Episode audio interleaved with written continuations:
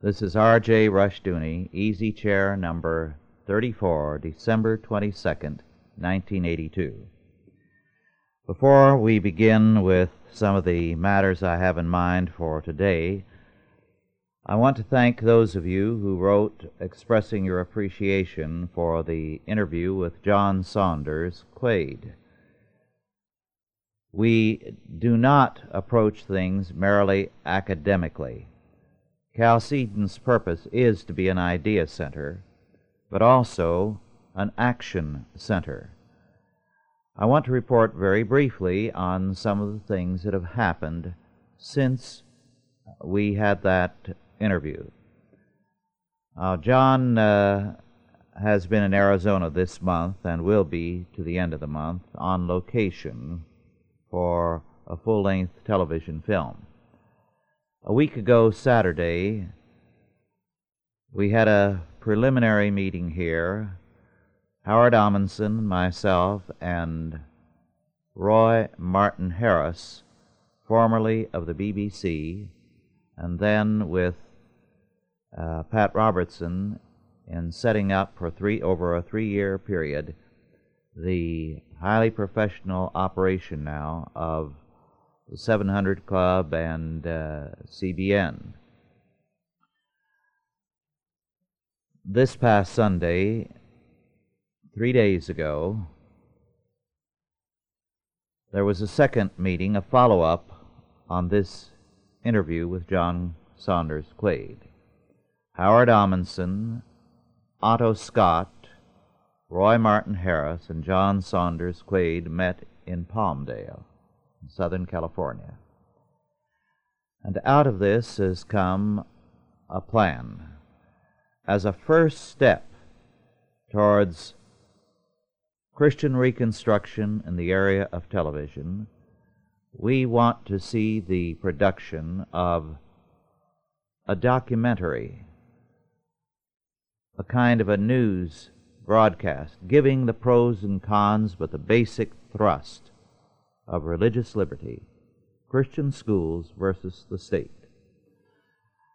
And out of that meeting, they came up with some very specific details. Uh, John and Otto are at work on a script. Howard is in charge of the financing together with Otto. And uh, Roy Martin Harris and uh, John will uh, handle the production. It's going to take $300,000. We are going to be approaching people within a month to get some financing for this production. If you know anyone who would be interested in it as a possible investment, please let us know. Write to either me or John Saunders, care of Chalcedon, and we'll see to it that uh, Howard and Otto uh, get the uh, uh, letters. I do believe that this is an important first step. We must get the information out. Meanwhile, I'd like to report very briefly on uh, one of our position papers, the one I wrote on religious liberty versus religious toleration. I think it came out about five or six months ago. It has been very, very widely reprinted. It has been used in reprints by local churches, by groups, and it has gone to virtually every minister in the United States and every priest. As a matter of fact, one Catholic diocese is making it available to every priest and to every member, as well as to seminarians. So, we're working on the idea front, and we hope now to have something in the way of a television film on the action front on television.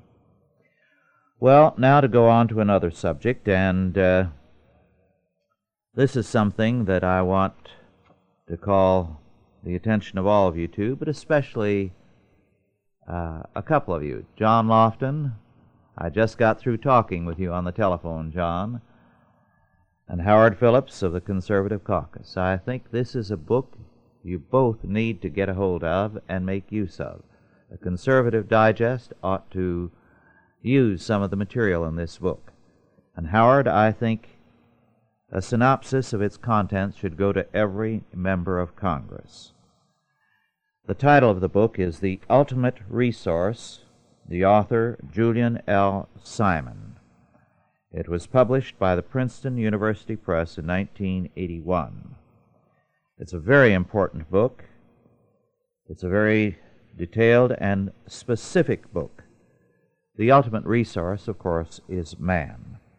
Now, some years ago, I wrote a little paperback entitled The Myth of Overpopulation. This book gives you a very detailed and specific answer to the myth of overpopulation.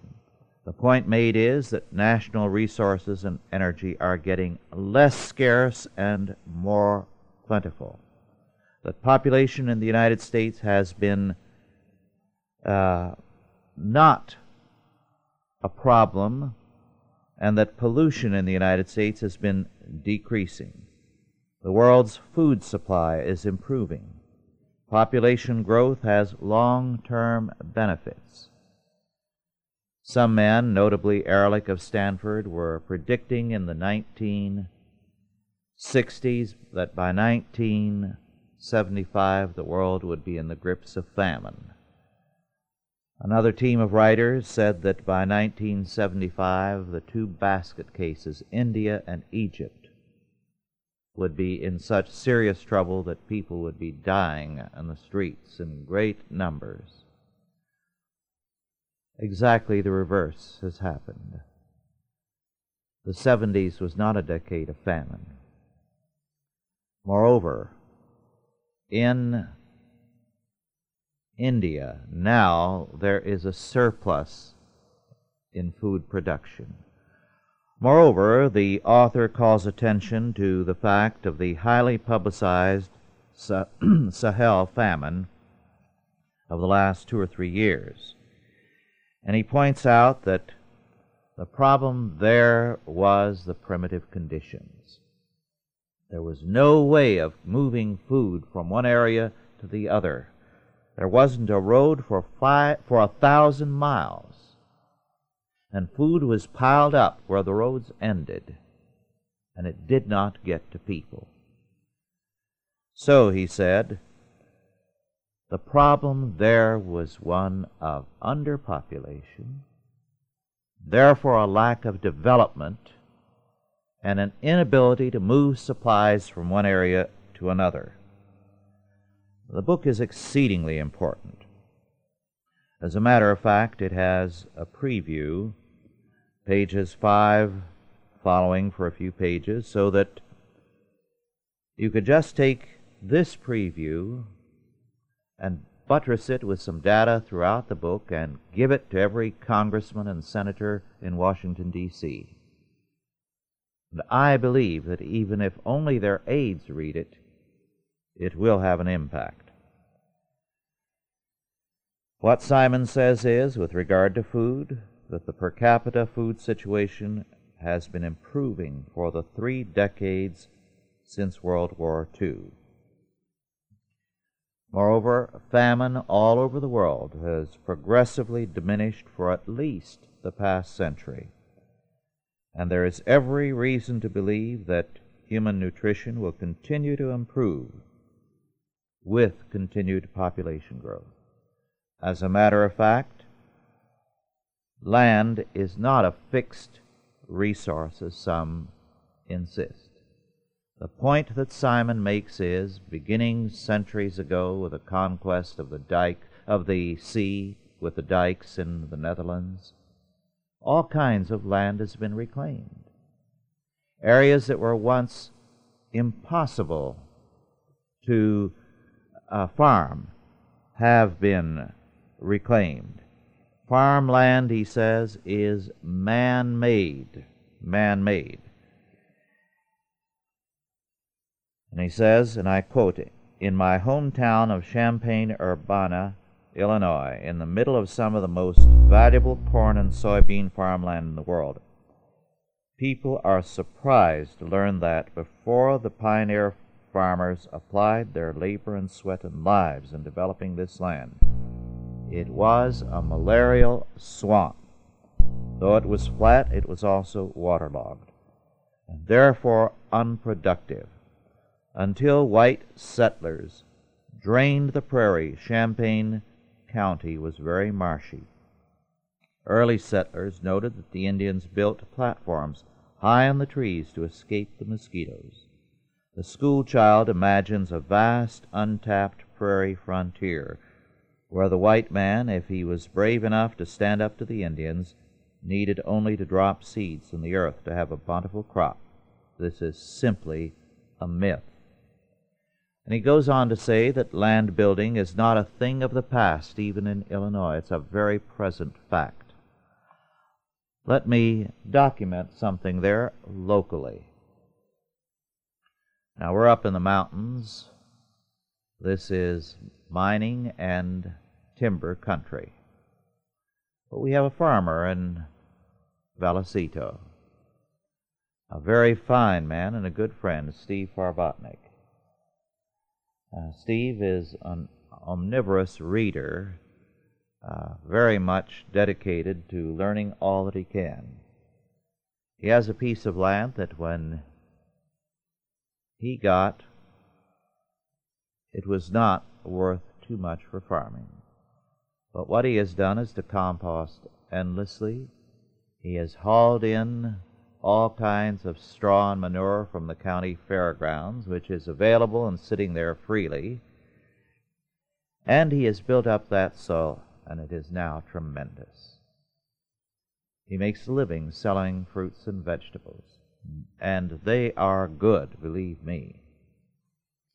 To give you an idea of what he does produce, two of his grandsons produced on his property some pumpkins that won a prize this fall, about Halloween time.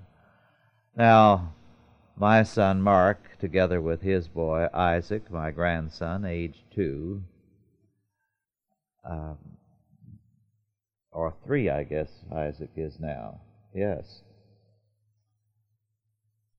grew a couple of pumpkins over 50 pounds, but they weren't even close in the competition.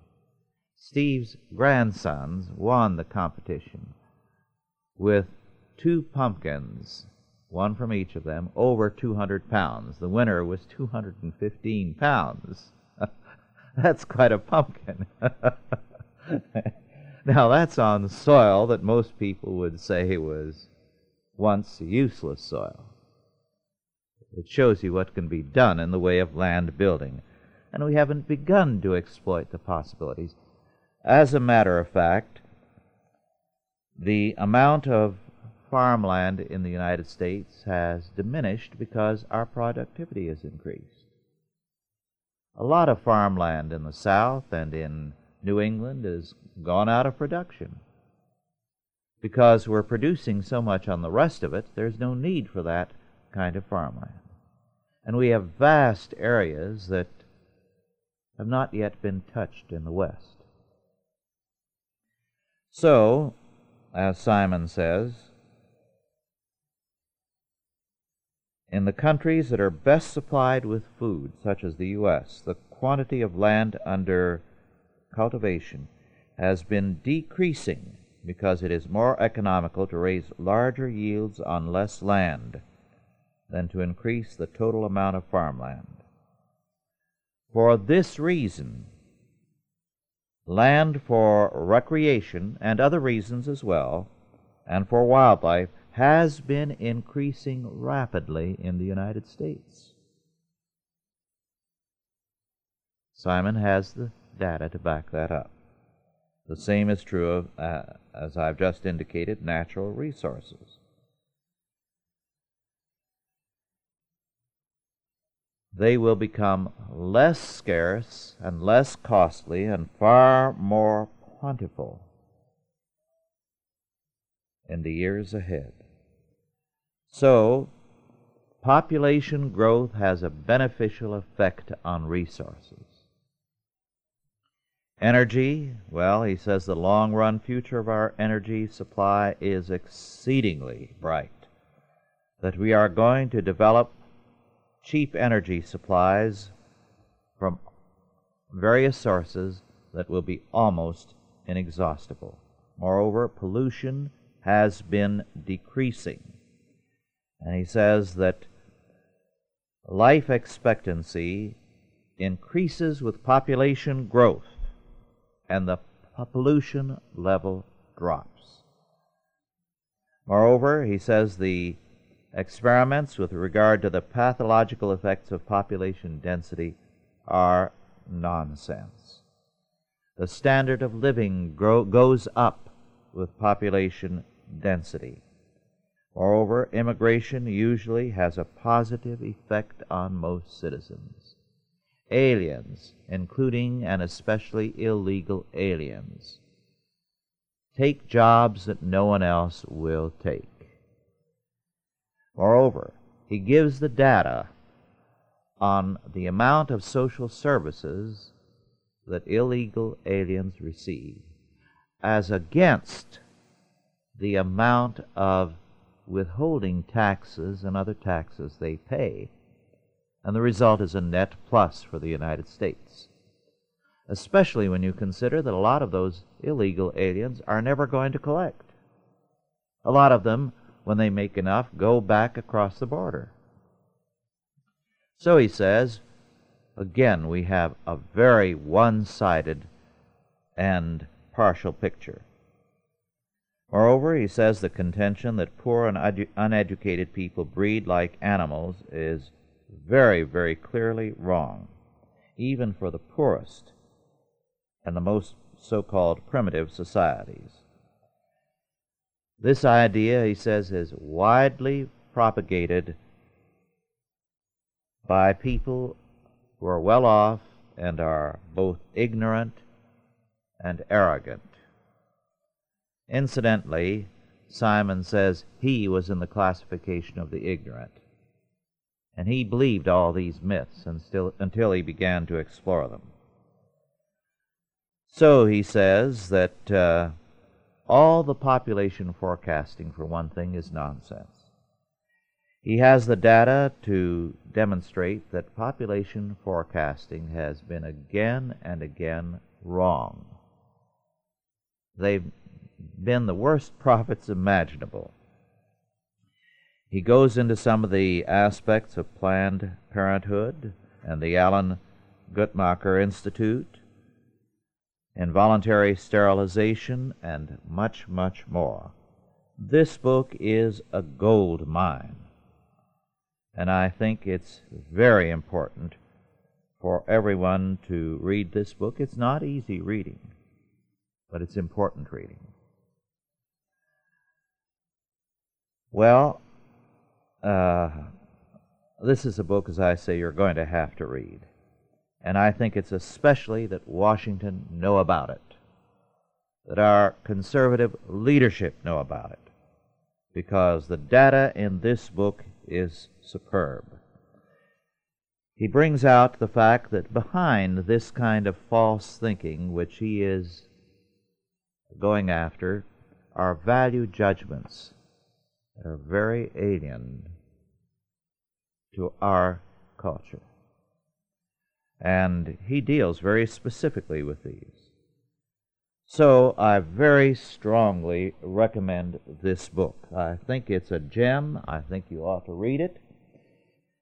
And there was a, very interesting article in it, which Dorothy and I, and Mark as well, enjoyed reading immensely because it fits in with what Simon is talking about.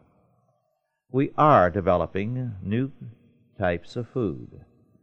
In American Way for December 1982, on page 57 following, is an article by Richard Wolkomir, W O L K O M I R. The title is It's Coffee, It's Milk, It's Super Bean. It's about a plant in, from the tropics which is being suddenly recognized as the most nutritious single plant we have, far surpassing the soya bean and far tastier. It's the winged bean. It's called the winged bean because it will grow up to 12, 15 feet high. So staking it out is a job. It's very nutritious. It flourishes in the tropics. It's almost entirely edible. The uh, beans are very delicious. The leaves are delicious and nutritious. And the roots are particularly tasty. The only thing that can't be eaten is the stalk, and that's good for composting. It can grow uh, in a variety of climates. It needs a long day, and therefore the tropics, but it can be planted in Hawaii and Florida. However, I'm almost sure that plant experts are going to develop uh, varieties of this winged bean that will do very well in uh, other climates as well. I'm sure they'll start working on it almost any day. It's a delightful article. If you can get a hold of it, read it. Let me remind you again of uh, how to get Simon's S I M O N book, Julian L. Simon, The Ultimate Resource, Princeton University Press, 1981. Well, now on to some other subjects. One of my favorite men of the last century was a very unusual man. In a day of very great explorers, Samuel Baker, Sir Samuel White Baker, was unique. He has been eclipsed in recent generations because, uh, for one thing, he was not the wild flamboyant and reckless character that uh, Sir Richard Burton was, the translator of the Arabian Nights, uh, precisely because of his uh, what some have called demonic character. Sir Richard Burton has been very appealing to many people, so great many books have been written about him. Well, Sir Samuel Baker was a very devout and godly man. He was important in the explorations of the Nile sources. However, uh, there was something about Sir Samuel Baker that made, when it came out, Queen Victoria frown upon him and boycott him, so that he went into an eclipse, although his work was extremely important and his accounts of his explorations are rich reading today. I have in my hand the two volume book, The Albert Nyanza Great Basin of the Nile and Exploration of the Nile Sources, with maps, illustrations, and portraits. Well, what was the scandal in Sir Samuel Baker's life? that made Queen Victoria frown on him and boycott him and force Sir Samuel off the limelight and off the stage, as it were, of British attention in the last century. Well, Sir Samuel Baker, a very devout, Bible toting Christian, had bought his wife in a slave market. and that wasn't the proper thing for an English gentleman to do. His wife, a very beautiful woman, was from a Christian family somewhere in Central Europe, a young girl who had been seized by the Turks and was being auctioned off. And Sir Samuel Baker couldn't bear to see a Christian girl like that being exhibited and auctioned, and he bought her. He took care of her. They fell in love with each other and they got married. She was quite a remarkable woman. But Queen Victoria frowned on getting wives that way. so poor Sir Samuel Baker was uh, shoved to the sidelines. Well, one of the things that makes Sir Samuel Baker very appealing is his absolute assurance as a proper Englishman, a God fearing Christian, that wherever he was and whatever he did, the good Lord was going to pro- protect him, and he was never afraid. He took off into the heart of Africa without troops. The Moslem rulers in the border countries were not going to give them to him for a variety of reasons. So he had as cutthroat a band of natives as you could hope to find Arabs and blacks. But he was their leader. They were under his authority, and he laid down the law to them. And again and again, when uh, they were ready to mutiny, to kill him, to seize all the guns, the uh, things he had, to bribe local rulers or to give gifts to them, and to make off with the wealth of the expedition, he browbeat them with his sense of moral authority. He lectured them and his supreme confidence cowed them every time. I can't locate the particular episode that I think was very, very choice. Maybe it isn't in this book, but on one occasion he lectured them and sat them down like a group of Sunday school children and told them what was what. At any rate, on this occasion, they were uh, facing very serious problems. Formerly, I had supplied each of my men with a piece of mackintosh waterproof, he says, to be tied over the locks of their guns during the march. I now ordered the drum to be beat and all the men to form in line in marching order, with all with their locks tied up in the waterproof. I requested Mrs. Baker to stand behind me and to point out any man who should attempt to uncover his locks when I should give the order to lay down their arms. The act of uncovering the locks would prove his intention, in which event I intended to shoot him immediately and take my chances with the rest of the conspirators. I had quite determined that these scoundrels should not rob me of my own arms and ammunition if I could prevent it. Let me interject.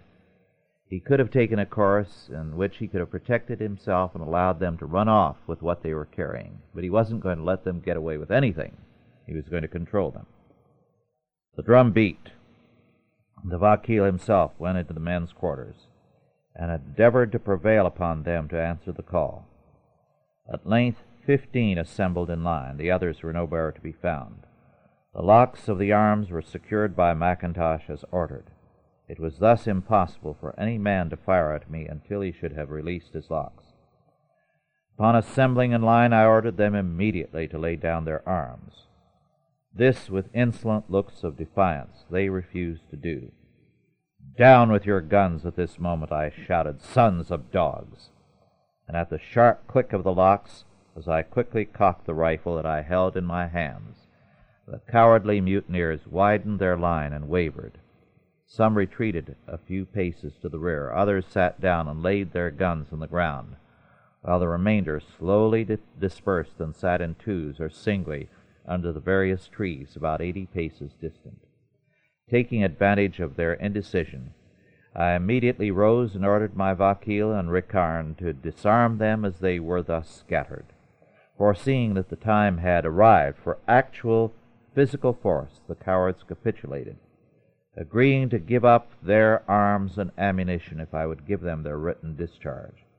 I disarmed them immediately, and the Vakil having written a discharge for the fifteen men present, I wrote upon each paper the word mutineer above my signature. None of them being able to read, and this being written in English, they unconsciously carried the evidence of their own guilt which I resolved to punish should I ever find them on my return to Khartoum. Thus disarmed, they immediately joined others of the traders' parties, Arab traders. These fifteen men were the Jailins of my party, the remainder being Dongawalas, both Arabs of the Nile north of Khartoum. The Dongolawas had not appeared when summoned by the drum, and my vakil being of their nation, I impressed upon him his responsibility for the mutiny, and that he would end his days in prison should my expedition fail. The boy Sa'at and Richarn now assured me that the men had intended to fire at me, but that they were frightened at seeing us thus prepared, that I must not expect one man of the Dongolawas to be any more faithful than the Jailins. I ordered the Vakil to hunt up the men and bring me their guns, threatening that if they refused, I would shoot any man that I found with one of my guns in his hands. There was no time for mild measures. I had only Sa'at, a mere child, and Richarn, upon whom I could depend. And I resolved with them alone to accompany Mohammed's people to the interior, and to trust to good fortune for a change or, and a chance of proceeding. Well, at any rate, he put down the mutiny, and he went to bed and slept very well very confident that he had taken care of it. Now, that was Sir Samuel Baker. But again and again he had the same problem, because the men decided they'd be a little smarter and a little more prepared the next time. On another occasion he said, I now observed that Belial was standing very near to me on my right, in advance of the, advance of the men who had risen from the ground, and employed himself in eyeing me from head to foot with the most determined insolence. The fellow had his gun in his hand, and he was telegraphing by looks with those who were standing near him, while not one of the others rose from the ground, although close to me. Pretending not to notice Belial, was now, as I had expected, once more the ringleader. For the third time I ordered the men to rise immediately and to load the camels. Not a man moved, but the fellow Belial marched up to me and looked me straight in the face, dashed the butt end of his gun in defiance on the ground, and led the mutiny. Not a man shall go with you. Go where you like with Ibrahim, but we won't follow you nor move a step farther. The men shall load shall not load the camels. You may employ the niggers to do it, but not us. I looked at this mutinous rascal for a moment. This was the burst of the conspiracy, and the threats and insolence that I had been forced to pass over for the sake of the expedition all rushed before me. Lay down your gun, I thundered, and load to the camels. I won't, was his reply. Then stop here, I answered and at the same time lashing out as quick as lightning with my right hand upon his jaw. Let me interject, the man was expecting, I skipped over, Baker to reach for his gun, and he hit him with his fist. He rolled over in a heap, his gun flying some yards from his hand, and the late ringleader lay apparently insensible among the luggage while several of his friends ran to him and did the Good Samaritan for him. Following up on the moment the advantage I had gained by establishing a panic, I seized my rifle and rushed into the midst of the wavering men, catching first one by the throat and then another, and dragging them to the camels, which I insisted upon their immediately loading. All except three who attended to the ruined ringleader mechanically obeyed.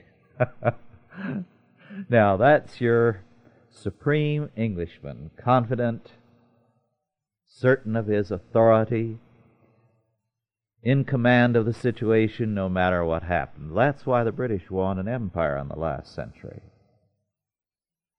And it was men like Sir Samuel Baker who did it. Raw courage, it never occurred to Sir Samuel Baker to be afraid.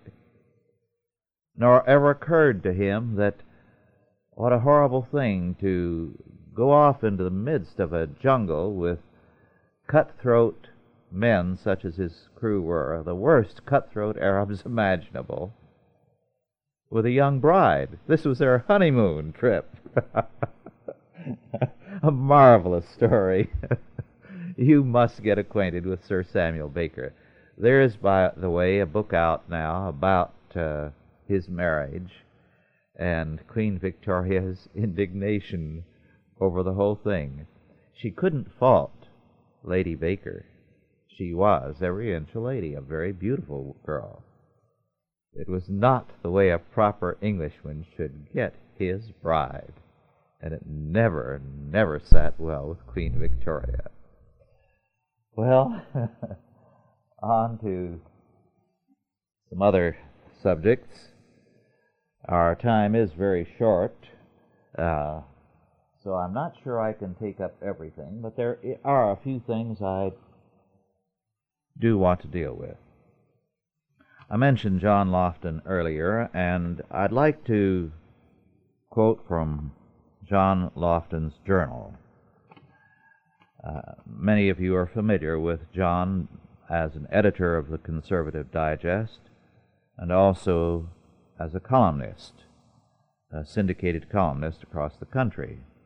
He is also a very dedicated uh, Christian. In the Monday, November 15, 1982 column, he dealt with the uh, article in the Washington Post about Andropov as a closet liberal. An amazing article. Andropov, we are told, and the same idea is appearing in various parts of the country. In my travels in recent weeks, I've encountered it in the papers of two or three cities. So, uh, we are told that really we have something to hope for in Andropov. He's a closet liberal. Now, very early in one of the easy chairs of about a year or so ago, I dealt with the fact that years ago, when I was a student and Stalin had seized power, we were told that Stalin was the conservative. Uh, there were elements of uh, capitalism in his thinking, and the real communism had died with the uh, exile of Trotsky. And of course, we've been hearing that over the years again and again. So now we're hearing it about a KGB man, Andropov. And uh, John does a beautiful job of uh, exploding this whole thing. In fact, he has some interesting comments with uh, a Russian. Well, the interesting fact is that even the press now is ready to connect Andropov to the plot to kill the Pope.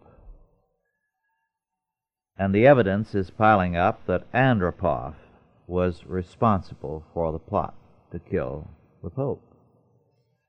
This is the kind of person our press is calling a closet liberal. It is fantastic that there should be such things published. In Moscow, of course, they've taken note of these accounts and are denying it, denouncing it. But we continue to do business with Andropov.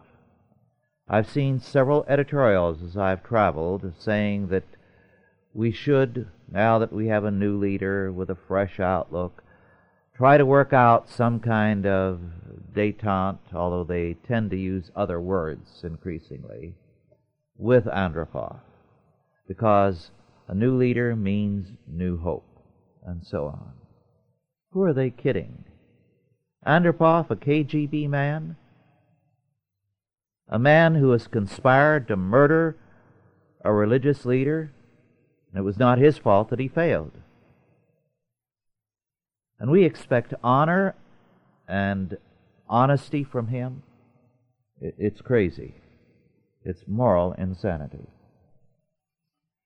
Well, to go on to very, very briefly, there's been a lot on television the past month. We are 150 miles from San Francisco, so we get one or two channels about San Francisco's attempt, the city's attempt to deal with the homeless who are wandering the streets of San Francisco. And it looks as though, well, this is what is good about civil government because it does take care of human needs this way. Well, Anthony Sutton, in his Phoenix letter for December 1982, has this to say. The Phoenix letter recently looked into the human cost of the recession in San Francisco. Here are some of the tragedies we unearthed. 1. An estimated 4 to 10,000 persons are wandering the streets of San Francisco homeless. Yet the San Francisco Housing Authority has 500 vacant houses. Its administration is so inefficient and the procedures so cumbersome, the houses remain vacant. Two, thousands are fed daily by private organizations. Yet when St. Anthony's Mission appealed to the city of San Francisco for facilities, the city merely offered two buses. Earthquake standards were cited as the reason for not opening up city facilities. As we go to press, the city has even recalled the two buses. 3. San Francisco, the city in, in, San Francisco, the city does nothing directly to feed the indigent. This is handled by private organizations from private donations with some government food. 4. The U.S. Park Service recently ejected families living in tents in Bay Area campgrounds. The Phoenix letter checked one of these campgrounds. We found 120 spaces only a dozen occupied in the winter, winter season. However, the Park Service had an estimated 20 trucks, several houses, and we estimated a staff of 15 to 20 to keep the facility operating. Yet the Park Service turned out the homeless who recently paid taxes to support this lavish facility. 5. The federal government has vast stocks of butter, cheese, and other foods. Minute quantities have been released to Americans. Yes, vast quantities go to the Soviet Union and East European countries at giveaway prices. Why can't this surplus go to the Americans who helped pay for it? As I said, this is from the Phoenix Letter, edited by Anthony C. Sutton. Its editorial offices or subscription office is Box 39850, Phoenix, Arizona 85069. It costs $87 a year, and it's well worth it. Well, I just read a letter this morning from one of you, an old and wonderful friend. And it's addressed to me and Dorothy. And Louisa, I hope you don't mind my sharing this letter with others. I was very deeply moved. The letter reads Here is my tithe, finally. Well, it's several times more than a tithe. I'm sorry I wasn't able to come up with it when you asked for it, but I'm sure it can be put to good use now. We're just beginning to reap, to reap the benefits of our hard work trials and worries. The building has been remodeled and the floors are all but one rented. We're thinking of dividing up everything so that each one of us, six, she and her children, has his own property to manage. But the resulting capital gains tax is prohibitive. So much of the increased value since my father's death is inflation and we've already paid inheritance tax on it and property tax every year. We thought we could get around it by getting into an offshore business trust organization, but it turns out that the law has changed. My son Bill has turned tax rebel and refuses to pay taxes. He says he doesn't want to finance his own destruction. He's not alone, of course.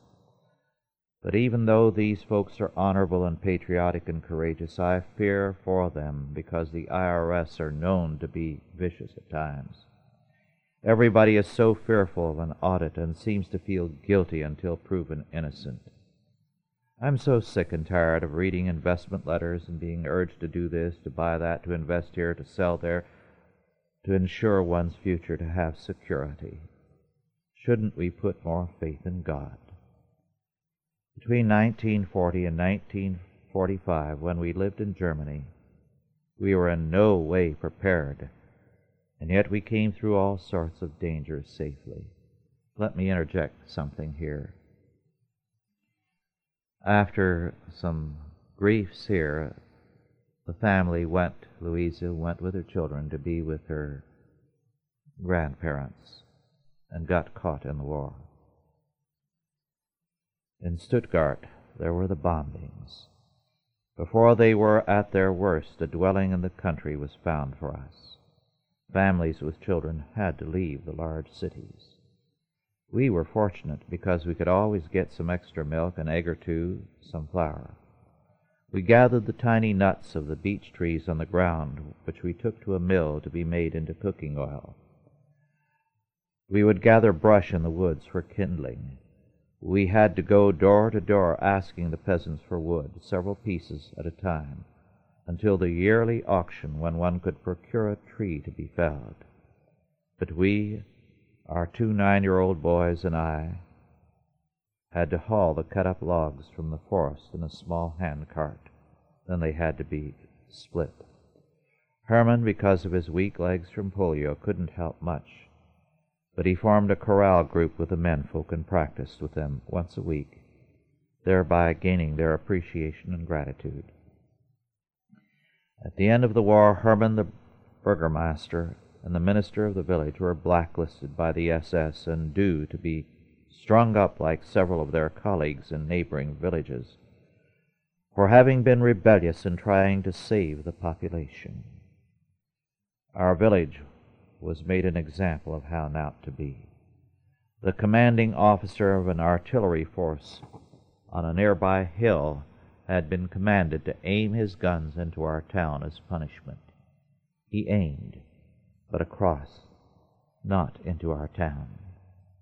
Shrapnel was flying everywhere. Rudy, age nine, was about to close the shutters, saw a woman outside carrying a large sheet of baked goods from the baker and shouted to her, Watch out, Mrs. Biederbach, and closed the shutters. At that instant, shrapnel struck the shutters where seconds before Rudy's head had been. And Mrs. Biederbach laid in the dirt, wounded in the leg, which later was amputated.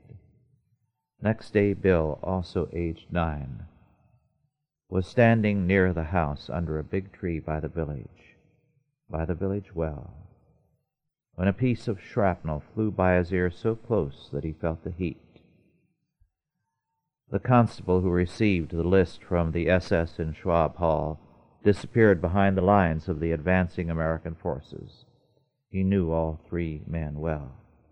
That was what saved the three men from being hanged in the last stages of the war. So, you see, we came through alive and well, never really having to starve, though food was scarce. And all our daily life revolved around finding sources of food. But God took care of us. One night when I was home alone with the four children asleep, great numbers of bombers flew overhead, unendingly it seemed. I didn't know what to do. Would I get them all warmly dressed and into the cellar in time? Suddenly I felt a great inner calm. And looking up, the ceiling seemed to have changed into a cathedral like dome. Somehow I knew we were safe while bombers still flew. God brought us through so many dangers safely. Why should we worry now when to buy gold and silver? Should we invest in real estate, money market funds, buy storage food, tools, etc.?